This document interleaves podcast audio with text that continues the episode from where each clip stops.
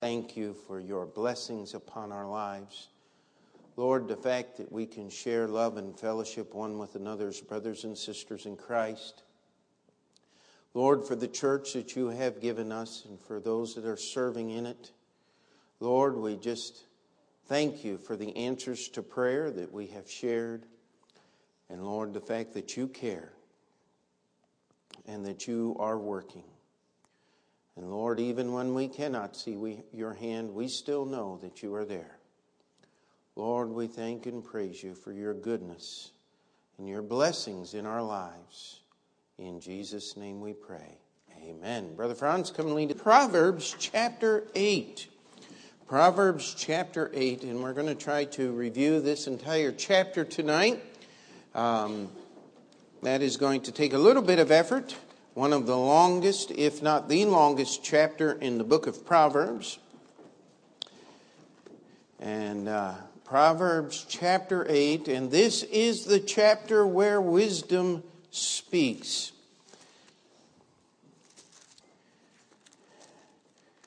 Now, I forget the actual literary term. Uh, what is it? Anthropomorphism or something like that? Where's Brother Franz? Is that the right term? Where you take something inanimate and give it human characteristics? Uh, okay. Th- we'll just use the easier one personification, all right? But uh, th- this is where the attributes of a human person are given to a thought, an idea, a, a, a, quality. And so wisdom is speaking to us. And the writer of Proverbs comes in as the narrator on the first verse Does not wisdom cry and understanding put forth her voice? Now, the, the question is being asked here can you not hear wisdom? Wisdom is calling, its voice is there. Um, it is not that you cannot know wisdom, it's that you choose not to know wisdom. That is what is being said here. That is the inference. Because let's just read on. She standeth in the top of the high places by the way in the places of the paths. She crieth at the gates, at the entry of the city, at the coming in at the doors. Now, let me tell you something. There's not too many places uh, that you will walk in that that leaves out. I mean, the high places uh, oftentimes, the land of Israel was is a mountainous land. Uh, in the Bible, it always says that they went up to Jerusalem. The reason why Jerusalem was on top of a mountain, you had to go up to get there, and um, it says at the high places. So you would have a path that may wind up the side of a mountain. Well, where's wisdom? Up high, calling out where you can hear it. It says the place of the paths. Uh, there's always places where roads meet, where the pathways meet, intersections. New York City is plumb full of intersections. Uh, I mean, if you're traveling up and down the East Coast, you've got to work hard to go around New York City instead of straight through it. And uh, Route 80, which ends at the George Washington Bridge, if you get on Route 80 and head west, you can go the whole way to the Pacific Ocean. And uh, 95 goes the whole way from Miami all the way up through Boston, travel the entire East Coast. Those roads come together. And if you want to know where wisdom is, it'd be right there at the George Washington Bridge calling out. Don't pay the toll, right? No. Um, but wisdom, this is what it's saying here. She standeth at the top of the high places by the way of the pla- in the places, in the paths. As you're walking down, she crieth at the gates, at the entry of the city. The gates of the city was the important place of the city. We talk about City Hall in modern day United States. Well, City Hall was not in the palace where the king lived in, in Solomon's day. City Hall was at the gate. The king would have a throne set up at one of the gates of the city. There would be, uh, the Bible uses the term void place or like an empty uh, court there that would be made into the king's court. The idea of being able, the king being able to sit in the gate of the city and judge the people of the land and meet with people was proof that he was in control of the area. If there was a besieging army, guess what the gate was? Closed. And there were soldiers there, and the king couldn't sit in the gate because of the enemy in the land. Where was wisdom? That's where the king did his business when there was peace. Wisdom was there. That means there's wisdom in Washington, D.C. Now, I find that hard to believe, but the Bible says so. And so it's got to be there. The problem is nobody's listening. Wisdom is there, but there is no guarantee that you're going to listen. That's a choice that you have to make. And that's what the book of Proverbs is all about. And it says here in verse 4 Unto you, O men, I call, and my voice is to the sons of man. O ye simple, understand wisdom, and ye fools, be ye of an understanding heart. Now it's interesting here that wisdom is everywhere you're going to go. And wisdom is crying out specifically to specific people. Now, if you've been called a simple person, that's usually not a compliment. In fact, we have a term called simpleton, which refers to someone whose mind does not work all the way. They are simple in their thinking, meaning like a two or three year old when they ought to be a 40 year old, or whatever age that might happen to be. But wisdom is calling to the simple, the people that can't think, the people that can't understand things that ought to be understood. And wisdom says, understand wisdom, you simple. If you are a simple person, if you don't understand things you ought to understand, wisdom is saying, come to me and I'll help you understand. Then wisdom actually speaks to the fool. Now, the Bible defines fools very carefully. The fool has said in his heart, There is no God. Fool, uh, being in that category is a very dangerous place to be. In fact, there's the only worst place you can be than being categorized as a fool is to be dead and in eternity separated from God. Fool is the last step before you get there. Uh, that's not a place you want to be, yet wisdom is crying to the fools, and wisdom doesn't say to the fools, get your brain straightened out, get your thinking straightened out. It says, be ye of a what? Understanding heart. You see, foolishness doesn't come from your mind, it comes from your heart. You have to make a choice not to believe the truth with your mind before you become a fool. And wisdom is standing there saying, Listen, let God change your heart. Let God take away your foolishness. How many of us have prayed that prayer? God, take away my foolishness. Remove it from me. Wisdom is there as if she were a real person. She is pictured as calling to people as they pass on their way as being there when they come into the doors of their house, when they come into the doors of the temple, when they come into the gates of the city, as they pass by the ways, as they look to the high places. Wisdom is there, calling to them. Now, here's the general call of wisdom. Hear, for I will speak of excellent things and the opening of my lips shall be right things. My mouth, for my mouth shall speak truth, and wickedness is an abomination to my lips. All the words of my mouth are in righteousness. There is nothing froward or perverse in them. They are all plain to him that understandeth, and right to them that find knowledge. Now, we have to be careful. People don't want to hear wisdom today. They don't want to hear what is true. I mean, many people say, Tell me lies.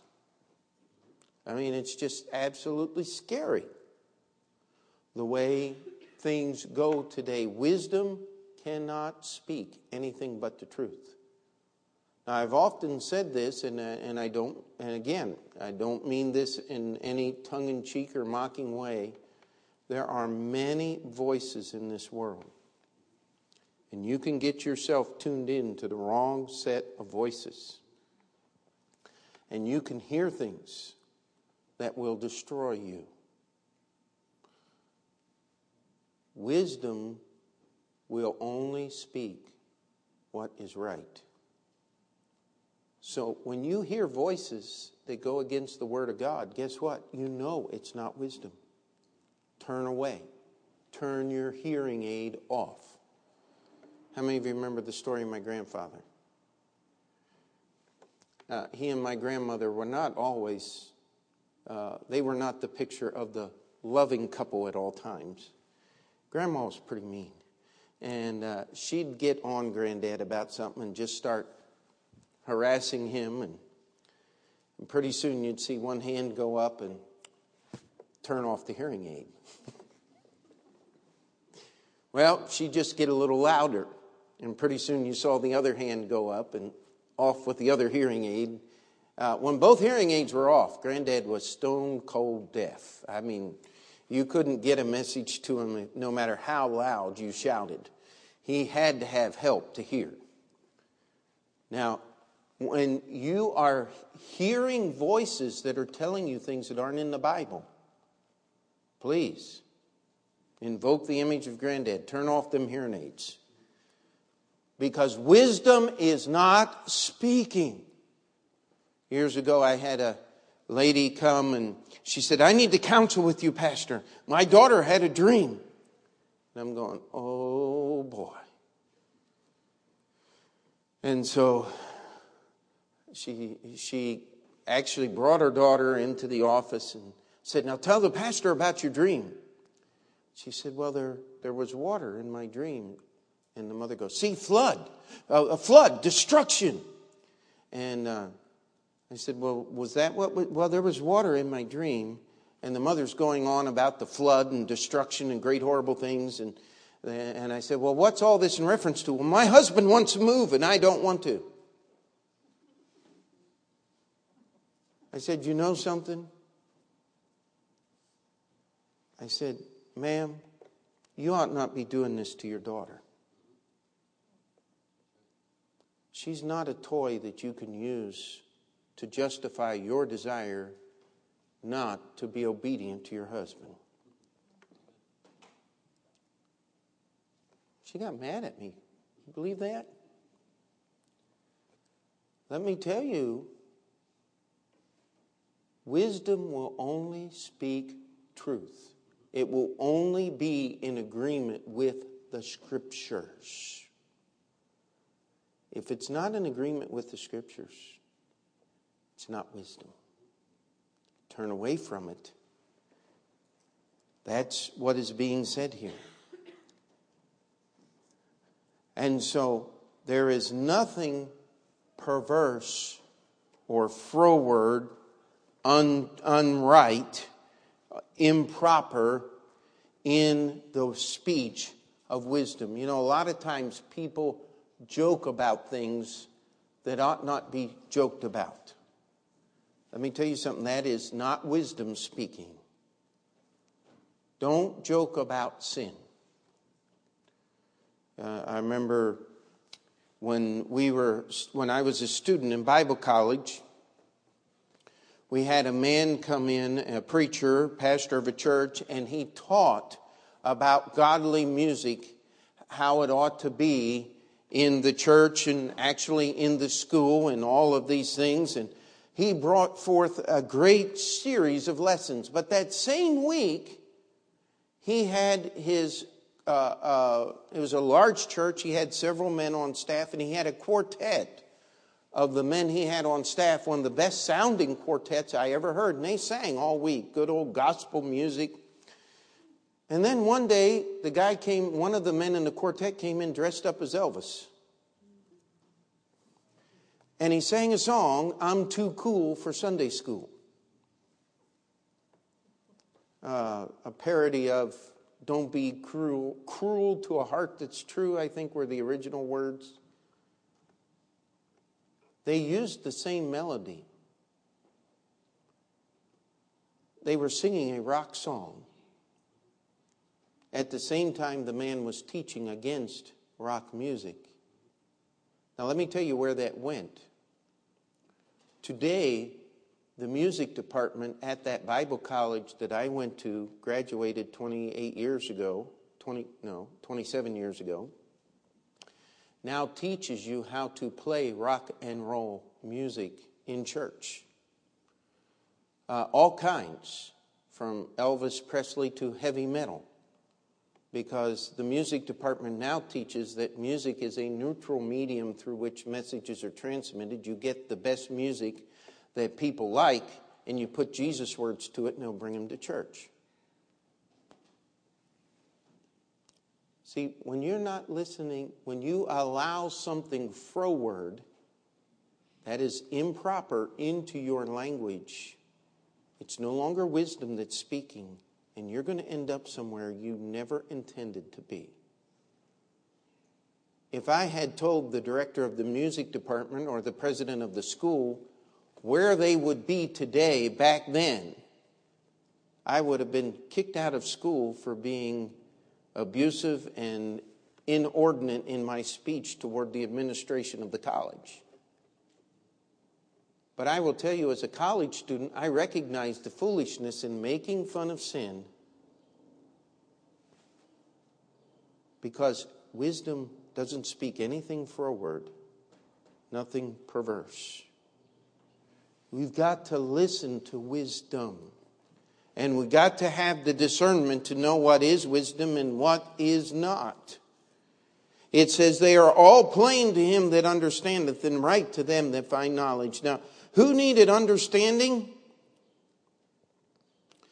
The fools needed an understanding of heart, right? And the simple needed to understand wisdom. This is the way Hebrew poetry works. It goes back and it plays on these ideas. If you'll find knowledge, understanding heart, that's the answer for the fool. And if you'll just understand wisdom, the answer to the simple, everything is plain.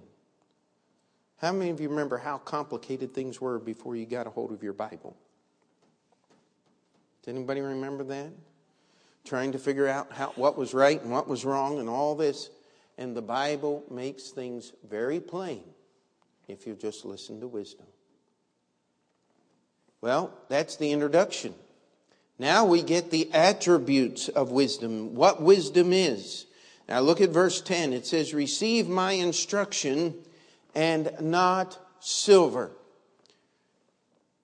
Is anybody else here old enough to remember real silver coins in the United States? The old coins. A silver dollar used to be one ounce of pure silver because that was what was worth about a dollar for many, many years until President Roosevelt decided that the White House ought to fix the price of silver. And he would wake up, depending on the women fancy, literally, and just arbitrarily move it up and down, uh, depending on his mood and which one of his friends might make money off of which way direction the, month, the it had. Uh, that was perversity. Silver used to be counted as a currency. In fact, that's why they call them. Uh, if you uh, go on the website, it'll say BPS, that is British pounds sterling, because that is the, the standard of the British pound. It says, rather than silver, you need the instruction of wisdom. It says, and knowledge rather than choice gold. I don't think we need to spend much time on the value of gold. Uh, I think the, the gold market finally tanked. It's down around what, $1,200 or something like that? An ounce? That's insanity. When I was in high school, I remember gold going to $300 an ounce, and everybody thought the world was going to end. Now it's five times that. But wisdom is better than if somebody came up and gave you one of them gold bricks out of the storage building. Because if you don't have any wisdom, you won't hold on to the gold brick very long. Somebody will take it from you. But if you have wisdom, you know what? It's more valuable. Look what it says here. For wisdom is better than rubies. Carat per carat. The most, that's how you measure gemstones. The most expensive stone is still the ruby. Worth more than diamonds, worth more than uh, uh, many of the other stones, a pure red ruby of any real size at all, we're talking over a half a carat, is worth exponentially more than a diamond. And the larger the size, when you go over to a, uh, over a carat, it's like five times the value of a diamond. If you talk about over two carats in a real ruby, natural ruby, you're only talking about a handful of gems. They're very precious. And the Bible says wisdom is valued above rubies. We don't look at it that way, but we ought to. Amen. Then comes the next one in case you have any question, and all the things that may be desired are not to be compared of it to it. Now, wisdom, this is the value, the attributes of wisdom. If you could have anything that you desired, wisdom is better. Wisdom is worth more. Wisdom is more valuable than anything you could want. And here's one of the reasons I, wisdom, dwell with prudence. You know what? Wisdom is not alone. When you embrace wisdom, when you find wisdom, if we take with the uh, picture that is here and you invite wisdom into your house, into your life, guess what? Wisdom is going to bring her friends with her. One of those friends is prudence. Oh. Prudence is every once in a while you'll meet someone named Prudence. That's about all prudence is used, other than we use the negative form of it. Don't be a prude. Well, wait a minute. It wouldn't hurt you to be a prude. I'm sorry. A, a prude is someone who says, No, I'm not going to do that. I wish we had some more of those. Amen. Prudence is knowing when to say no. If you get wisdom, guess what? Prudence moves in with her. Prudence is a welcome guest. She will keep you out of much difficulty. Look what it says here and find out knowledge of witty inventions. It says, the fear of the Lord. Now, these are all connected here to be able to know and understand these things, the fear of the Lord is to hate evil, pride, and arrogancy, and the evil way, and the froward mouth do I hate. The fear of the Lord is the beginning of knowledge. That's chapter 1. You want the fear of the Lord? You got to invite wisdom in, or you don't get the fear of the Lord. It doesn't come without wisdom.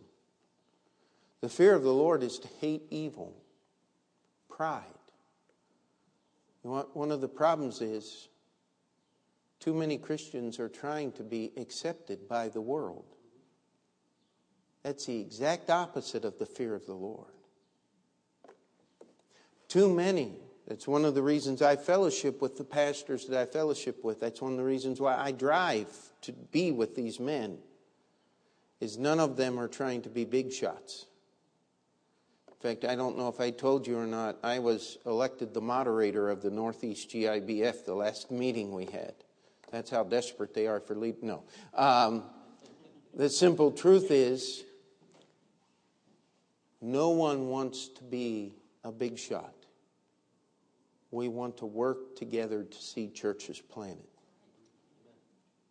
That's what preachers are supposed to do. That, that's the fear of the Lord. To despise this pride, this position.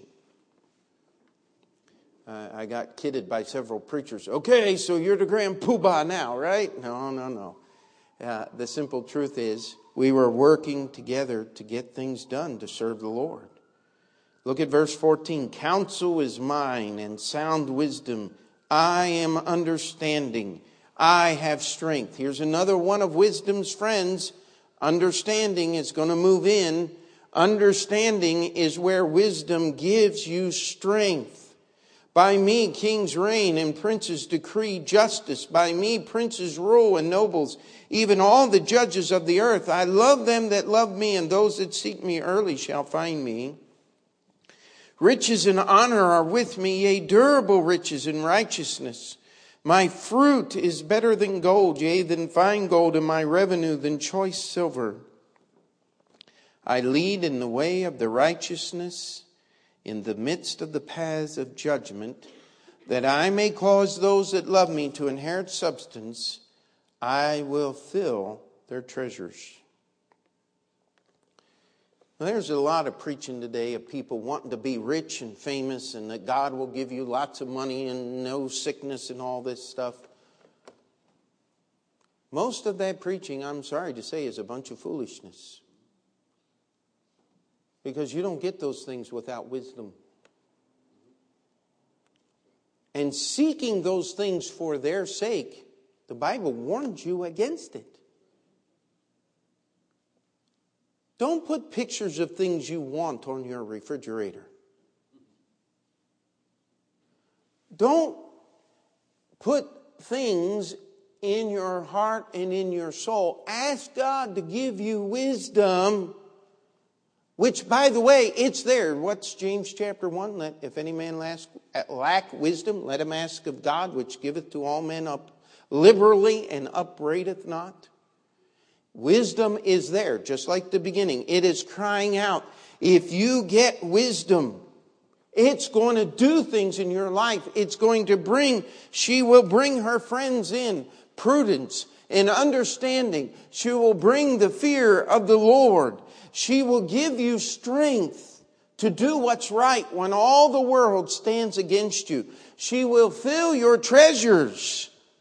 But it's going to be the treasures of wisdom, the revenue of wisdom, which says to lay up my treasures in heaven where moth and rust doth not corrupt and where thieves do not break through nor steal. And the IRS doesn't tax it either, amen?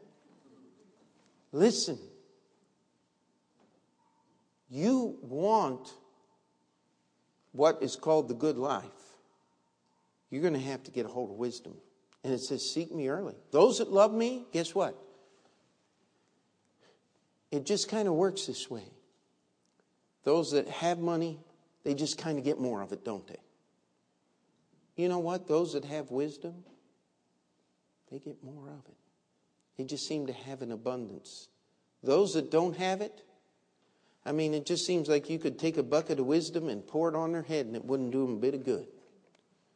I mean, mix it in their breakfast cereal when they're not looking, and it's not going to help because you willingly have to choose wisdom. It cannot be given to you from the outside in, it's got to be given to you from the inside out. Only God can do that. And so, let's try to finish chapter 8. Some people have said that this last part of the chapter is actually wisdom is a personification or anthropomorphism of the Lord Jesus Christ. And I, I don't believe that. I believe wisdom is its own thing. That wisdom was with God from the very beginning because God had to have wisdom. But as we go and look through these, uh, this poetic, and remember, Proverbs is poetry here. Uh, I want us just to uh, uh, read these verses. Verse 22, the Lord possessed me in the beginning of his way before his works of old. I was set up from everlasting, from beginning or ever the earth was. When there were no depths, I was brought forth. When there were no fountains abounding with waters, before the mountains were settled, before the hills was I brought forth. While as yet he had not made the earth, nor the fields, nor the highest part of the dust of the world. When he prepared the heavens, I was there. When he set a compass upon the face of the deep. When he established the clouds above. When he strengthened the fountains of the deep. When he gave to the sea his decree that the waters should not pass his commandment. When he appointed the foundations of the earth. Then I was by him as one brought up with him. I was daily his delight, rejoicing always before him. Now, verse 31 is the key to understanding this rejoicing in the habitable part of his earth, and my delights were with the sons of men. You see, God is the embodiment of wisdom. He doesn't need wisdom. He already possess, possesses the entire depth, breadth, and height of wisdom. It's part of God. But God sort of set wisdom off as this separate thing. And He says, Mankind, you're created in my image. You can have wisdom if you'll seek for it. I will give you wisdom if you'll come to me and get it. Wisdom is an incredible thing to have, to know what to do. Wisdom is far more than knowledge, it is the proper application of knowledge. It is understanding what to do with it. How many of you remember my silly story about the nuclear reactor? This was really supposed to have happened. They could not find the problem in the cooling system, and the reactor was going this way and that way. And finally, one of the men said, You've got to call so and so. He will tell you what the problem is. And so they called this fellow, and he came in and he says, Okay, let me look around. And he says, uh, I'm going to need a crayon, by the way. And so they brought him a crayon, and he walked through the plant and began looking at all the cables. And pretty soon, it said just a few minutes, he walked over and put an X on one of the pipes and said, That's where the problem is. Take that apart and it'll all be fixed, and walked out. They took it apart. Sure enough, that's where the problem was. Fixed it, and everything started working right. He sent him a bill, $10,000. They called him into question and said, You were only in the plant for five minutes. He says, Could you itemize that bill for us? He said, Sure. Crayon, $1. Knowing how to use it, $9,999. And collected his money, I think. That's wisdom, is it not? He said, Boy, I'd like to get paid $10,000 for putting a crayon mark on a pipe. Jason be the richest man in the world now, wouldn't he? He puts crayon marks on everything, but they don't mean anything.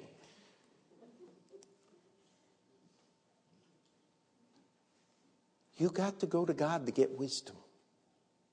God's always had it. But in part of his making connection with mankind, he wants you and I to get some of it. And by the way, there have been some wise people who are not even saved. Wisdom is not salvation, my friend. There's been some pretty foolish people who were saved. But Get salvation first. God will give you some wisdom if you ask for it. It's, she is still there. Wisdom, I think, is personified as a woman sometimes because of this idea that women like attention. Wisdom wants your attention. Now, she's not going to do anything untoward or improper to get it. But if you'll give your attention to wisdom, you will benefit from it. And that's the last few verses here. It says, no, verse 32. Now therefore hearken unto me, O ye children, for blessed are they that keep my ways. Hear instruction, be wise, and refuse it not. Blessed is the man that heareth me. Now look at this next. Watching daily at my gates, waiting at the post of my door. Wisdom is not something you're just going to get one day and have all your life. It's something that you're going to have to be renewed daily, a regular basis. It's an ongoing thing to keep wisdom. This was part of Solomon's problem. He had wisdom, but he wasn't waiting daily at the gates and he lost it and became, as we call him, the wisest fool in the Bible. Look what it says here. For whoso findeth me findeth life and shall obtain the favor of the Lord. But he that sinneth against me wrongeth his own soul. All they that hate me love death. You cannot reject wisdom and not embrace death. That's what it says. It says, if you hate wisdom, you love death. Who are you hurting by rejecting wisdom? Yourself, your own soul. You're going to suffer the most. Let me tell you, my friend,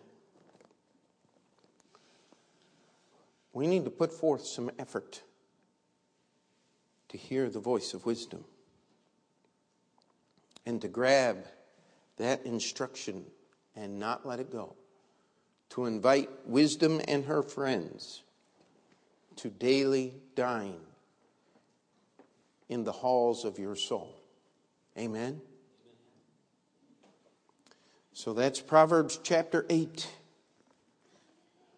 A lot of instruction in that proverb. Let's pray. Dear Heavenly Father, we come before you and we just ask that you would remind us of these things and let us seek wisdom daily Lord, that your word would have influence over every hour and every moment that we live. We ask that you would help us to practice that through this coming week. In Jesus' name we pray. Before we finish that prayer, we'll give you just a moment to pray with yourself and with the Lord, and then we'll get into our prayer time as a church.